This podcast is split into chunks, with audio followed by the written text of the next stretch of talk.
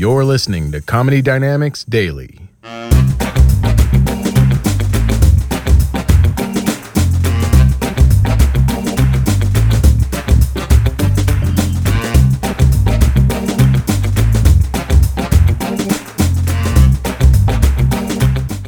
Listen, let me tell you something.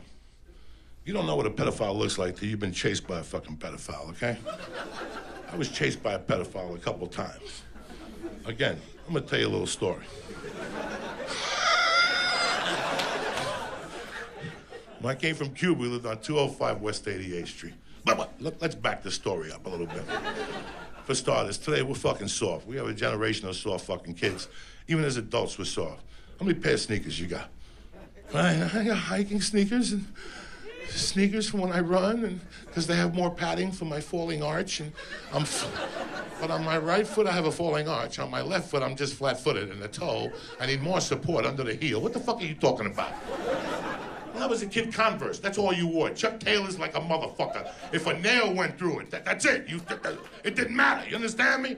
There were Chuck Taylors, high tops. That's what you fucking. If you wore low tops, you were half a fag, and you didn't get up for the national anthem. Wore high tops like a pimp and shit. So at those times, the neighborhood pedophile, I didn't know for sure, but he just had accusations.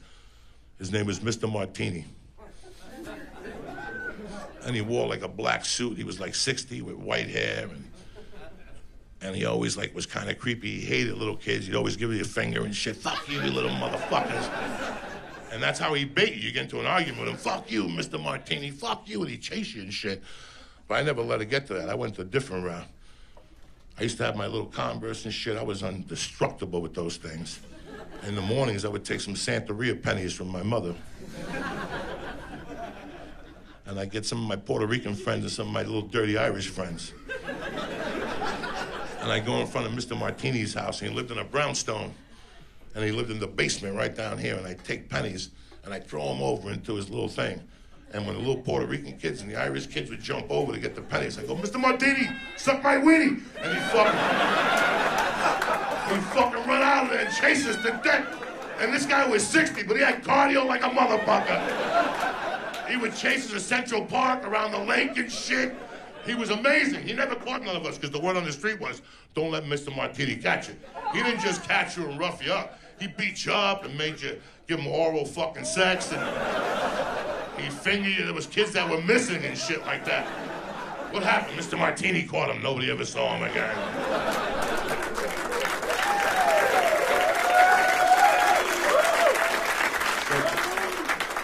So, Mr. Martini, right? I, I couldn't believe it. He almost caught me one day. And I'm fucking sitting there watching TV with my parents. And all of a sudden they have this advertising for PF Flyers. That they make you jump higher and run faster. I'm like, fuck it, I'm in. Because now Mr. Martini can't fuck with me. You know what I'm saying? So I talked my mother into going down there and get me PF Flyers. Mr. Martini. She's like, what are you talking about? He's a fucking pervert, whatever. you know. So I get my PF Flyers. Now I'm ready to torment Mr. Martini even better than before. I got a handful of pennies. I get my little Goombas. And we go down there. Let's fuck with Mr. Martini. You ready? And they're like, they, at this point, they still trusted me. They didn't know. As soon as I threw the pennies over, I was to holler at Mr. Martini to get us. So I throw the pennies over. They jump over. Mr. Martini, suck my weenie. He wasn't downstairs. He wasn't downstairs. He jumped out of the fucking hallway, just leaped at us. And he's on us like a bad motherfucker that day. And he was on fire. He chased us from 88th Street to 127th in Harlem, down to West Side Highway, 12 avenues down, all the way down to 50 fucking Port Street. We're like seven. I'm looking at these other little dirty back. I'm like, we gotta kick it up here. We're fucking seven. This guy's 80, and he's on our fucking heels.